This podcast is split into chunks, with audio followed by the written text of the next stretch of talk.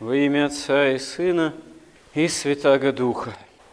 Каждый человек в большей или меньшей степени бывает обуреваем разного рода страхами, боязнью, печалью, унынием, скорбными какими-то ощущениями. Это все происходит из-за греховной поврежденности нашей, нашей человеческой природы – который берет начало еще в отпадении Адама и Евы от Бога. И святой апостол Павел, к примеру, говорит, что «Ибо если, будучи врагами, мы примирились с Богом смертью Сына Его, то тем более, примирившись, спасемся жизнью Его. И недовольны сего, но и хвалимся Богом через Господа нашего Иисуса Христа, посредством которого мы получили ныне примирение. Посему, как одним человеком грех вошел в мир и грехом смерть, так и смерть перешла во всех человеков, потому что в нем все согрешили. То есть в ветхозаветном Адаме, в наших прародителях все согрешили мы. Иногда человеку свойственно высказывать те или иные недоумения, к чему страдают невинные, в особенности дети. Дети страдают порой – болеют, умирают, терпят бедствия тоже, причиной которых бывает не их поведение, как правило, младенец в чем в этом плане виноват, а неправильное поведение взрослых как таковых. Но, увы, даже дети, они, являясь невинными до определенного периода времени в личном отношении – они все, как все мы, наследуют вот эту ветхозаветную природу Адама, поврежденную грехом. Почему тоже, к сожалению, великому подвержены страданию? Потому что все в Адаме согрешили. Все мы связаны с Адамом, и можно сказать, что в этом смысле человечество и во временной протяженности, и притяженности такой не временной, а географической, пространственной, во всем множестве и живущих, здравствующих, и уже почивших. А вообще мы все рано или поздно умрем. Как один философ еще в начале 20 века, глядя в окно, заметил, как странно, что все идущие по улице люди рано или поздно умрут, что все мы умрем. И действительно, человек, человечество что-то хорохорится, строит какие-то планы, устраивает какие-то войны, революции, стремится к каким-то свершениям, а между тем, что все эти стремления, по большому счету, пред лицом смерти. Но в то же время, как все человечество в Ветхом Адаме согрешило, так Господь указывает – так святой апостол Павел указывает, что при всем при том, в новом Адаме во Христе все могут получить освобождение от греха и от смерти. И здесь апостол еще говорит, ибо и до закона грех был в мире, но грех не вменяется, когда нет закона. Однако же смерть царствовала от Адама до Моисея и над несогрешившими подобно преступлению Адама, который есть образ будущего.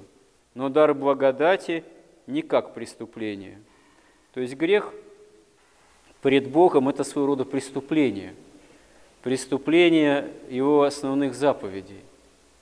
Преступление, переступление, можно сказать, через возможность общения с Ним.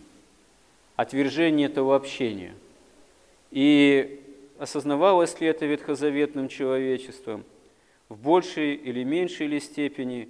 Ну, когда дан закон был уже Моисеев, то более ясное понятие было дано, что есть грех, что есть не грех. Недаром 10 заповедей звучат однозначно, 10 заповедей.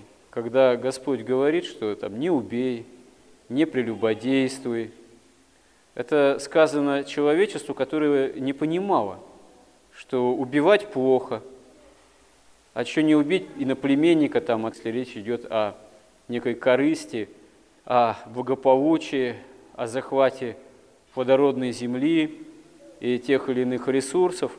Это и до сей поры ведь так.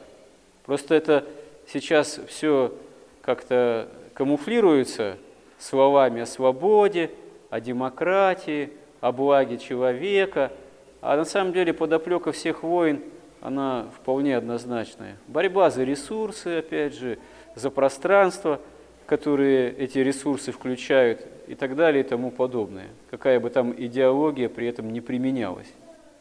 И вот человеку в Ветхом Завете в особенности было непонятно, а почему нельзя при этом убить? А Господь говорит, что не убивай. И когда это сказано в законе Моисеевом, есть уже некое мерило праведности, и есть критерий то, что грех, а что не грех.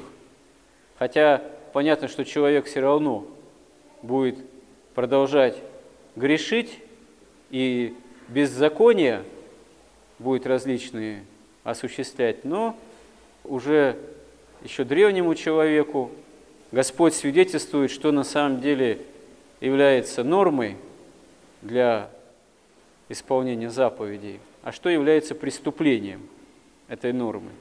Но благодать Божия, спасающая человека, она, в общем-то, действует иначе, не как какой-то суд, не как какой-то свод законов. Она выше, Господь выше какого-либо закона человеческого или человеческого понимания.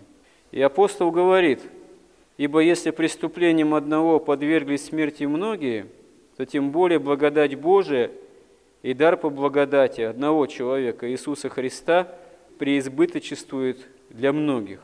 И дар не как суд за одного согрешившего, ибо суд за одно преступление к осуждению, а дар благодати к оправданию от многих преступлений. То есть благодать – это вообще лекарство от греха. Оправдание пред Богом – это возвращение к Нему, это именно опыт личностного общения с Ним во Христе.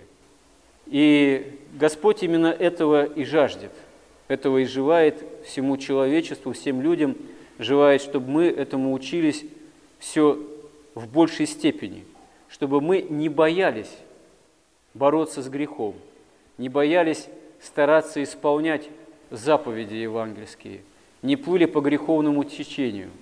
Можно сказать, что имели даже определенное дерзновение и смелость этому течению греховному противостоять. Не быть как все, живущие именно по-язычески, а противостоять этому, иметь дерзновение и смелость противопоставить этому правду Божию, возможность спасения – исповедание этого, благодать, дух мирный. Мы видим, что апостолов в Евангелии Господь привлекает к себе, потому что их сердце жаждет истины, их сердце жаждет правды Божией. Поэтому они идут за Христом, поэтому они учатся у Него, они становятся Его учениками, хотя, как мы видим в Евангелии, они далеко не во всем и не всегда совершенны. Так в одном из эпизодов евангельских – Говорится, когда находятся они, ученики Христа, вместе с Ним в корабле посреди моря Тивериадского, то Господь, являя свое человечество, в этот момент уснул на корме. А волнение возникло на море, и стала лодка покрываться волнами. Тогда ученики его, подойдя к нему, разбудили его и сказали, «Господи, спаси нас, погибаем. И говорит им, что вы так боязливы, маловерные. Потом, встав, запретил ветрам и морю, и сделалась великая тишина. Люди же, удивляясь, говорили, кто это, что и ветры, и море повинуются ему.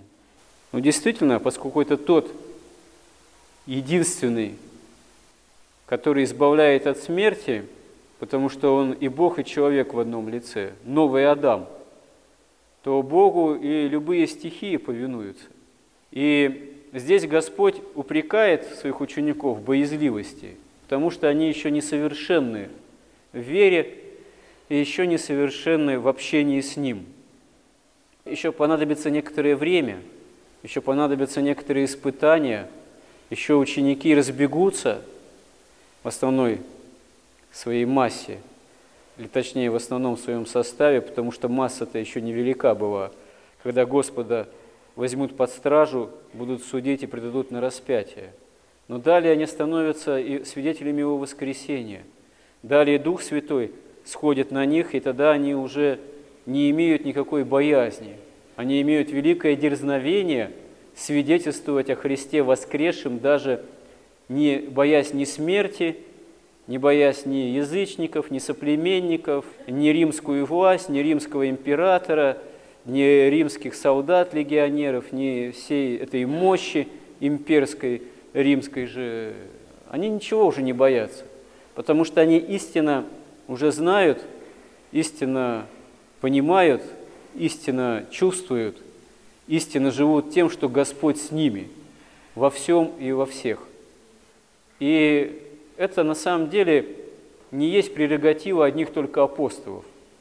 Иногда так модно в наше время христианину кивать, как бы говорить, ну вот, да, апостолы, вот святые, они такую великую благодать вот имели, такие великие чудеса творили. Ну а мы что? Мы вообще абсолютно немощны и ни на что дерзать не можем. Да, конечно, наша жизнь – это не мера святых апостолов, не меры. Но чудеса и сейчас происходят. И иногда они происходят вообще в таком рабочем порядке. Когда мы молимся, когда мы просим у Бога что-либо, там, помощи, исцелений, они просто не внешние. Во времена апостольские было много внешних чудес, потому что это было необходимо для язычников, людей грубых, которые прежде всего на чудеса реагировали. В послеапостольские времена количество чудес уменьшается. Не потому, что церковь перестает быть церковью, и не потому, что святых становится совсем раз-два и обчелся. Нет, потом тысячи и тысячи мучеников и многие другие святые, и святители преподобные, и они тоже чудеса порой творят, порой заметные, а порой и незаметные. Дело-то вообще не во внешних чудесах, а дело в том, что Господь все равно действует в своей церкви.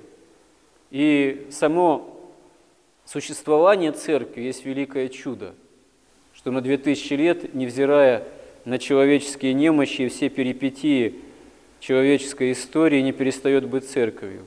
И чаша Христова, от которой нам здесь даруется полнота благодати, мы этим питаемы – это тоже величайшее чудо и дело милости и любви Божией. И то, что мы имеем возможность причащаемся и причащаемся с покаянием, это тоже великое чудо и великая возможность, воспользоваться которой зависит уже не от Бога, потому что Он нам здесь все дает, а зависит от нас, от нашего выбора и от нашей веры, от умножения в нас веры, от стремления к этому – от определенного дерзновения веры, которую мы тоже должны иметь, пусть на своем уровне, от свидетельства о том, что мы верующие и можем быть носителями Духа мирного. Вот этого не надо бояться. Христианину не пристало бояться внешних опасностей, хотя они могут и устрашать. Но мы должны понимать, что какие бы внешние опасности не были, там, печали в том числе, скорби, стихии, войны – революции. Бояться надо не этого, потому что Господь, очевидно, говорит совершенно, не бойтесь убивающих тело, бойтесь того, кто по убиению может в гиену огненную вернуть. Физическая смерть, она не может христианина устрашать и сокрушать. Внешние опасности, которые могут служить источником, причиной физической смерти, не должны нас приводить в сокрушение великое содрогание. Да, человек должен быть осторожен. Не надо, конечно, искушать Господа. Не надо, что называется, нарываться на такие обстоятельства, которые являются смертельно опасными, если их можно избежать. Но если они вдруг с нами начинают вокруг приключаться, что-то подобное происходить, а мы этого не искали, а просто Господом попущены, не надо бояться и устрашаться. Потому что страшна не смерть, ибо мы все равно все рано или поздно умрем. Да, конечно, имеет значение как, но сам факт смерти вообще неизбежен. А устрашаться надо греха, устрашаться надо отсутствия общения с Богом. Если мы ощущаем и сознаем, что нам его не достает по каким-то причинам, по маловерию, по нераскаянности, по ленности, праздности, то мы должны иметь смелость с этим бороться. То есть действительно устрашать нас должны собственные грехи и страсти, а смелость мы должны иметь с помощью Божией восставать именно против этих грехов и страстей в себе, и восставать таким образом против дьявола, потому что он через эти грехи и страсти на нас же действует. Да что дьявол, когда в чинопоследовании таинства крещения, тому, кто крещение принимает, священник говорит, и дуни и плюни на него, на дьявола. То есть, если мы имеем действительно дерзновение веры, имеем стремление ко Христу, имеем опыт общения с Ним, то нам на дьявола плевать. А человек часто, мудрствуя по-язычески, обеспокоен именно не тем, есть ли у него общение со Христом, а вопросами в этом смысле, на которых вообще должно быть наплевать. А кто там чего-то, может, мне что-то сделали, может, там порча с глаз. Да может быть, если ты в это веришь больше, чем во Христа – во что мы верим, то над нами и властно. А если ты на это плюешь, то никакой власти, ну, с помощью Божией, опять же, это над тобой иметь не может. Или вот антихрист там, когда придет, сроки, времена, ну, придет и что? Ну, будет гонение, а мало ли было гонений. Ну, поубивает большую часть христиан, которые ему не поклонятся. И что с того? Удивительное ли дело – мучениками в Царстве Небесном, тогда это большинство, которое не отрекется от Христа пред Антихристом, предстанет.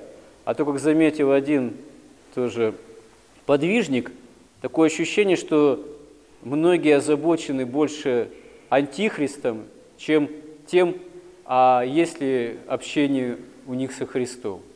То есть Христос гораздо в этом смысле интереснее – если можно так выразиться, чем какой-то антихрист, там, дьявол и вообще стихии мира сего. А если они нас устрашают, тем более мы должны иметь ко Христу еще большее стремление, потому что Он единственный, кто действительно может от всего этого защитить, покрыть, потому что Он единственный, кто всем повелевает, и стихиями в том числе, а самое главное – делом нашего спасения. Помоги нам в этом, Господи. Аминь.